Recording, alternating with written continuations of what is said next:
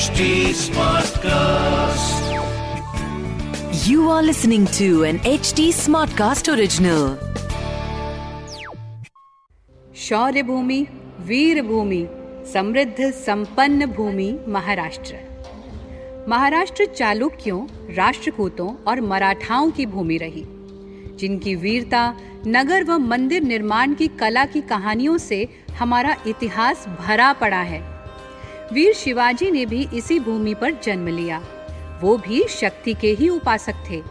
ये प्रांत सदा से ही समृद्ध और संपन्न स्थान रहा है और मेरा ये मानना है कि ऐसा इसलिए है क्योंकि माँ महालक्ष्मी ने स्वयं इस स्थान को अपने लिए चुना और आज भी वो यहाँ विराजती हैं। माना जाता है कि माँ महालक्ष्मी चंचला हैं, एक स्थान पर स्थिर नहीं रहती।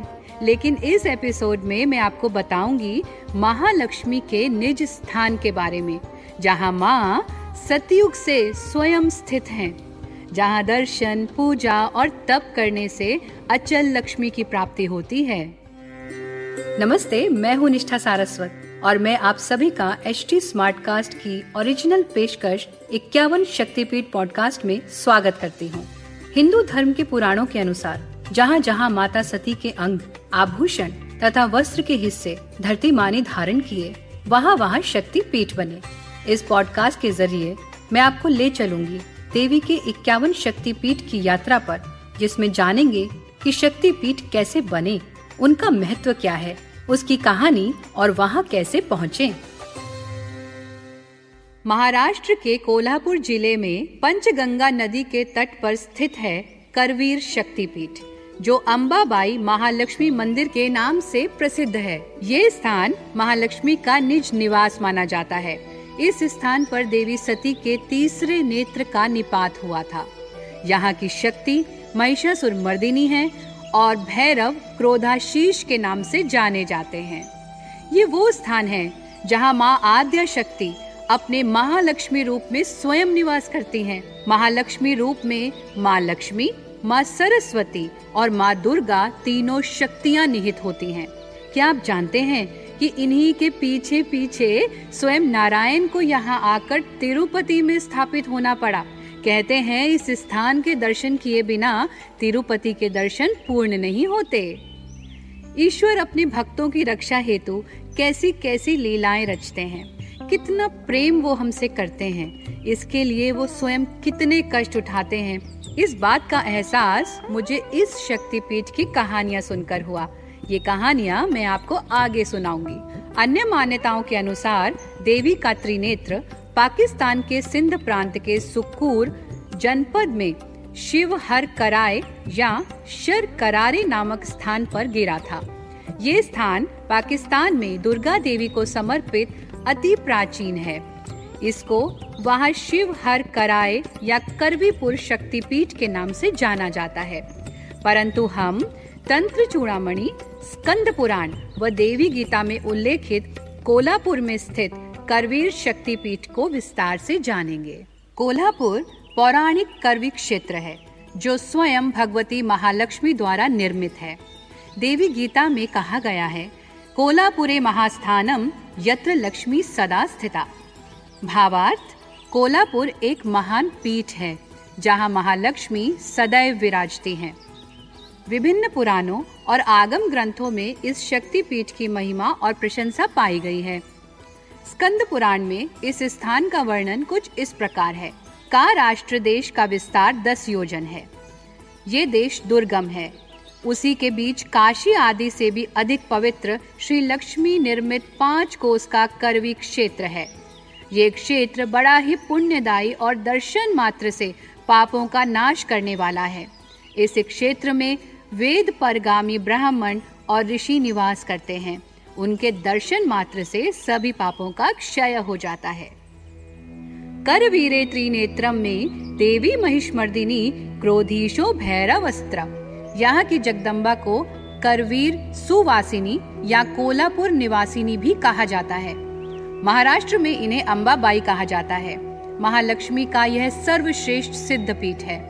यहाँ पाँच नदियों के संगम से एक नदी बहती है, जिसे पंचगंग कहा जाता है। ये नदी आगे चलकर समुद्र गामिनी महानदी कृष्णा से मिल जाती है। ऐसी पवित्र पंचगंगा सरिता के तीर पर जगन माता महालक्ष्मी का यह नित्य निवास है। निपुरा रहस्य, महात्मय खंड के 48वें अध्याय में भारत के प्रमुख बारह देवपीठों का उल्लेख और उनका महात्मय वर्णित है, जिसमें करवीरे महालक्ष्मी कहा गया है। इसी प्रकार, देवी भागवत और मत्स्य पुराण में वर्णित 108 दिव्य शक्ति स्थानों में भी करवीरे महालक्ष्मी कहा गया है। करवीर महात्मय में इस सिद्ध स्थान को प्रत्यक्ष दक्षिण काशी कहा गया है। स्कंद पुराण के काशी खंड के अनुसार महर्षि अगस्त्य अपनी पत्नी, पतिव्रता, लोपा मुद्रा के साथ काशी से दक्षिण आए और यहीं बस गए। इसलिए इसे काशी से श्रेष्ठ कहा गया है। वाराणस्याधिकम क्षेत्रम करवीरपुरम महता। भुक्ति मुक्ति प्रदम नणाम वाराणस्या यवाधिकम इसका अर्थ है, वाराणसी की अपेक्षा इस करवीर क्षेत्र का महात्म्य यव यानी जौ भर अधिक ही है। क्योंकि यहाँ भुक्ति और मुक्ति दोनों मिलते हैं। ऐसा मानते हैं कि वाराणसी में भगवान शिव केवल ज्ञानदायक हैं, किंतु करवीर क्षेत्र में ज्योति रूप केदारेश्वर ज्ञानप्रद तो है ही। भोग मोक्ष प्रदायिनी महालक्ष्मी भी यहाँ निवास करती हैं इसलिए यहाँ दर्शन करने वाला भक्त धन संपदा और आत्मिक ज्ञान तीनों से युक्त हो जाता है। इस तरह भुक्ति मुक्ति प्रद होने से यहाँ के निवासी इस स्थान का महात्म्य काशी से अधिक ही मानते हैं। इस शक्तिपीठ की महिमा अपरंपार है। कहते हैं कि यहाँ माँ लक्ष्मी के दर्शन करने से कोई भी संकल्पित कार्य बिना किसी विघ्न के पूर्ण होते हैं। मान्यता के अनुसार नगर में कोई भी विवाह आदि मंगल काम होता है तो पहला निमंत्रण देवी के चरणों में समर्पित किया जाता है और मंगल कार्य संपन्न होने पर प्रत्येक परिवार देवी का दर्शन और पूजन करता है। इस स्थान का नाम करवीपुर क्यों पड़ा? इसकी कहानी बहुत सुंदर है। दुर्गा सप्तशती में उल्लेख आता है कि देवी माँ का हृदय इतना पवित्र और करुणा से भरा हुआ है कि वो इन दैत्यों को अपने हाथों से इसलिए मृत्यु प्रदान करती है जिससे कि उनका भी कल्याण हो और वो मुक्ति प्राप्त करें।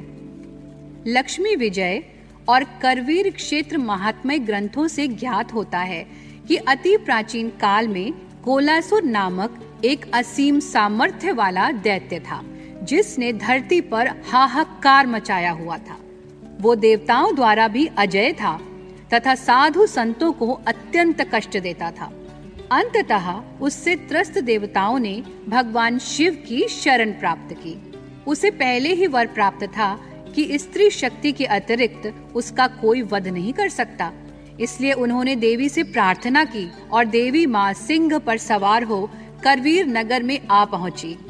कोलासुर नामक दैत्य के साथ उनका घमासान युद्ध हुआ।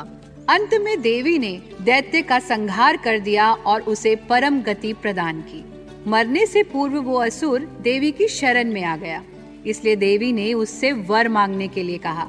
उसने कहा इस क्षेत्र का नाम मेरे नाम से हो। भगवती ने तथास्तु कहा और उसके प्राण भगवती में लीन हो गए।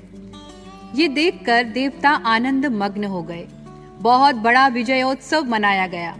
देवताओं ने देवी की बारंबार स्तुति की।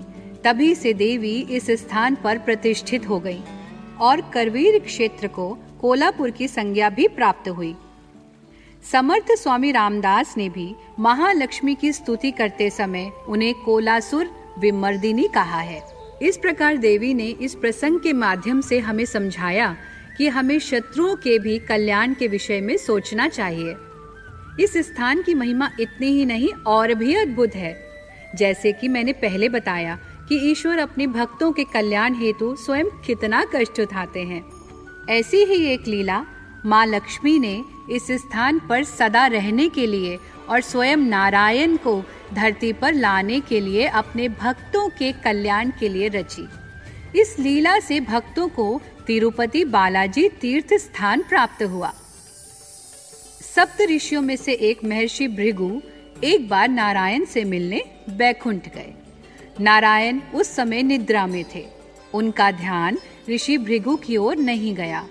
इस वजह से ऋषि भृगु क्रोधित हो उठे। क्रोध में आकर उन्होंने श्री नारायण को लात मारी। ये कहानी हम सबने सुनी है। आज भी नारायण की हर प्रतिमा के हृदय पर उनके पद चिन्ह दिखते हैं। इस प्रसंग के बाद श्री हरि ने उनसे क्षमा मांगी और उनका क्रोध शांत किया। उनका आतिथ्य सत्कार किया। महर्षि भृगु बैकुंठ से चले गए। लेकिन माँ लक्ष्मी इस बात से क्रोधित होकर धरती पर चली आई और कोलापुर में इसी स्थान पर स्थिर होकर रहने लगी। उनके पीछे पीछे नारायण भी उन्हें मनाने पृथ्वी पर आ गए। देवी माँ को मनाने की उन्होंने बहुत कोशिश की, पर वो नहीं मानी। देवी उनके साथ वापस नहीं गई। तब श्री हरि भी तिरुपति में स्थिर होकर रहने लगे और वहीं उनकी प्रतीक्षा करने लगे। इसलिए ऐसा माना जाता है कि माँ अम्बाबाई शक्तिपीठ या महालक्ष्मी के दर्शनों के बिना तिरुपति के दर्शन पूर्ण नहीं होते। आज भी दशहरे के अवसर पर माँ अम्बाबाई के लिए तिरुपति से साड़ी भेंट में आती है, जिसे माँ अम्बाबाई को पहनाया जाता है। इस मंदिर में स्वयं सूर्य देव नवंबर से फरवरी तक माँ के दर्शनों को आते हैं और उनकी मूर्ति को अपनी किरणों से प्रकाशित करते हैं। मुंबई से 472 किलोमीटर और पुणे से 280 किलोमीटर की दूरी पर महाराष्ट्र के कोल्हापुर शहर में महाद्वार रोड बी वार्ड में स्थित है देवी का करवीर शक्तिपीठ, जिसे महालक्ष्मी मंदिर और माँ अम्बाबाई का निज निवास भी कहा गया है। यहाँ स्थित माँ महालक्ष्मी की प्रतिमा स्वयंभू है, यानी स्वयं प्रकट हुई है। ये स्थान बहुत से रहस्यों से परिपूर्ण है। पद्म पुराण और करवीर महात्मय में भी इस स्थान के विषय में लिखा है कि ये करवीर नामक क्षेत्र 108 कल्प प्राचीन है, क्योंकि ये आद्या मातृशक्ति का मुख्य पीठ स्थान है। इस क्षेत्र को दक्षिण काशी कहा जाता है। ये देवी अनेक परिवारों की कुलदेवी के रूप में भी प्रसिद्ध है। ये मंदिर ही अपने आप में वास्तुकला का एक उत्कृष्ट नमूना है और बहुत रहस्यमयी है। ये मंदिर उन सभी प्रमुख राजवंशों के संरक्षण में रहा जिन्होंने इस क्षेत्र पर शासन किया। इस मंदिर का निर्माण सातवीं शताब्दी में चालुक्य के वंश के राजा करण देव के शासनकाल में हुआ था। ये प्राचीन काल में हेमंत पंथी के रूप में जानी जाने वाली स्थापत्य वास्तुकला शैली का उत्कृष्ट उदाहरण है। ये मंदिर सत्ताईस हज़ार वर्ग फीट में फैला हुआ है। स्वयं महालक्ष्मी का घर है तो आप स्वयं सोचें कि कितना भव्य होगा। बाहर से ये किले की तरह प्रतीत होता है। जब हम यहाँ पहुँचते हैं तो बाहर ही प्रसाद की दुकानें हैं, जहाँ से आप माता की चुनरी और प्रसाद ले सकते हैं। मंदिर परिसर का भव्य प्रवेश द्वार है, जिसे महाद्वार भी कहा जाता है, जो किसी बड़े किले के प्रवेश द्वार जैसा प्रतीत होता है। महाद्वार के अंदर प्रवेश करते ही एक बहुत बड़ा प्रांगण है और सामने ही मुख्य मंदिर है। इसकी खास बात यह है कि इस मंदिर की वास्तु रचना श्री यंत्र पर है। ये पाँच शिखरों, तीन मंडपों से सुशोभित है। तीन मंडप हैं, गर्भगृह मंडप, मध्य मंडप और गरुड़ मंडप। मंदिर के शिखर सफ़ेद, केसरी और पीले रंग के हैं। मंदिर की दीवारें ग्रे पत्थर से बनी हुई हैं। ये दीवारें चट्टानों को काटकर बनाई गई हैं। ये मंदिर अलग अलग चट्टानों से निर्मित है। जो किसी भी प्लास्टर से जुड़ा नहीं है और यही बात इस मंदिर के आर्किटेक्चर को विशेष बनाती है। बीच के मंडप में मुख्य देवी महालक्ष्मी की प्रतिमा स्थापित है। अन्य चार में माँ दुर्गा महाकाली महासरस्वती और गणपति के स्थान हैं। प्रमुख एवं विशाल मध्य मंडप में बड़े बड़े ऊँचे स्वतंत्र 16 बाय 128 स्तंभ हैं, जो महाराष्ट्र दीप स्तंभों जैसे प्रतीत होते हैं। इस मंदिर की दीवारें उत्तम नक्काशी और कई मूर्तियों से सुशोभित हैं। सबसे पहले मुख्य मंदिर में प्रवेश करते हैं। गलियारे से होते हुए माता की मुख्य प्रतिमा के दर्शन होते हैं। अंदर का द्वार और चौखट चांदी से निर्मित है और प्रधान भाग नीले पत्थरों का बना है।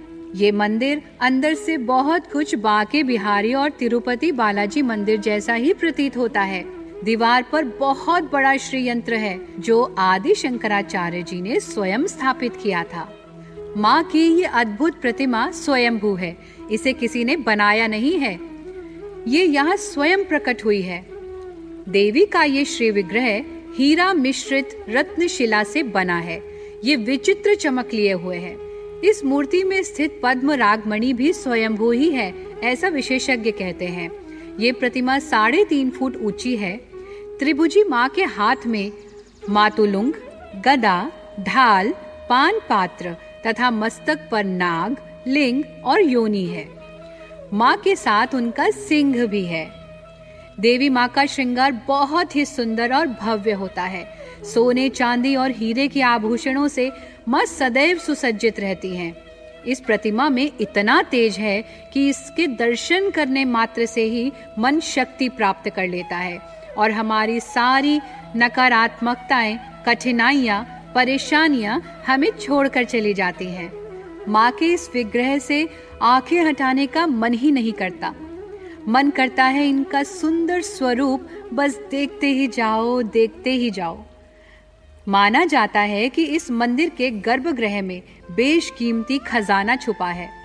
तीन साल पहले जब इसे खोला गया तो मंदिर से हज़ारों साल पुराने सोने, चांदी और हीरे के ऐसे आभूषण सामने आए, जिनकी बाज़ार में कीमत अरबों रुपए है।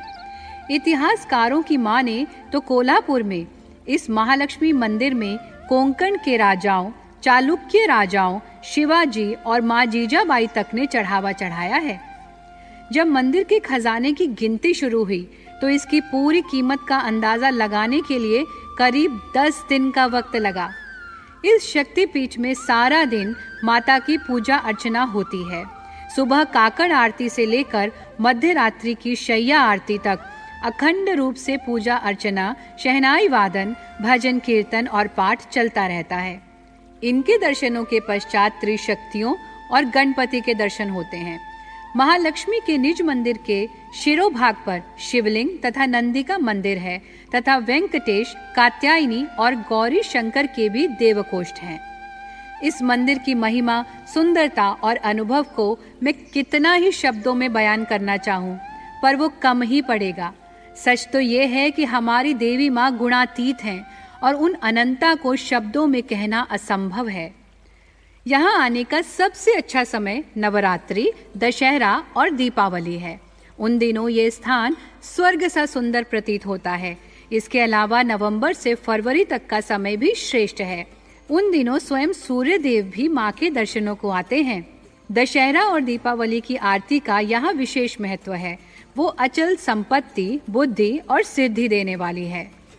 अब मैं आपको बताती हूँ कि आप यहाँ कैसे पहुँच सकते हैं। यहाँ रेल मार्ग, सड़क मार्ग या वायु मार्ग किसी भी तरह से आसानी से पहुँचा जा सकता है। यहाँ का सबसे नजदीकी हवाई अड्डा कोल्हापुर एयरपोर्ट है। यहाँ से मंदिर 11 किलोमीटर की दूरी पर है और वहाँ से यहाँ आधे घंटे में पहुँचा जा सकता है। निकटतम railway station C S M T terminal Kolhapur है, जो मुंबई के साथ ही बेंगलोर, नागपुर आदि शहरों से रेल सेवा से जुड़ा है। यहाँ से मंदिर मात्र दो किलोमीटर की दूरी पर है। कोल्हापुर, पुणे को बेंगलोर से जोड़ने वाले राष्ट्रीय राजमार्ग चार पर स्थित है। मुंबई, पुणे व अन्य बड़े शहरों से कोल्हापुर के लिए सीधी बस सेवाएँ भी संचालित होती हैं।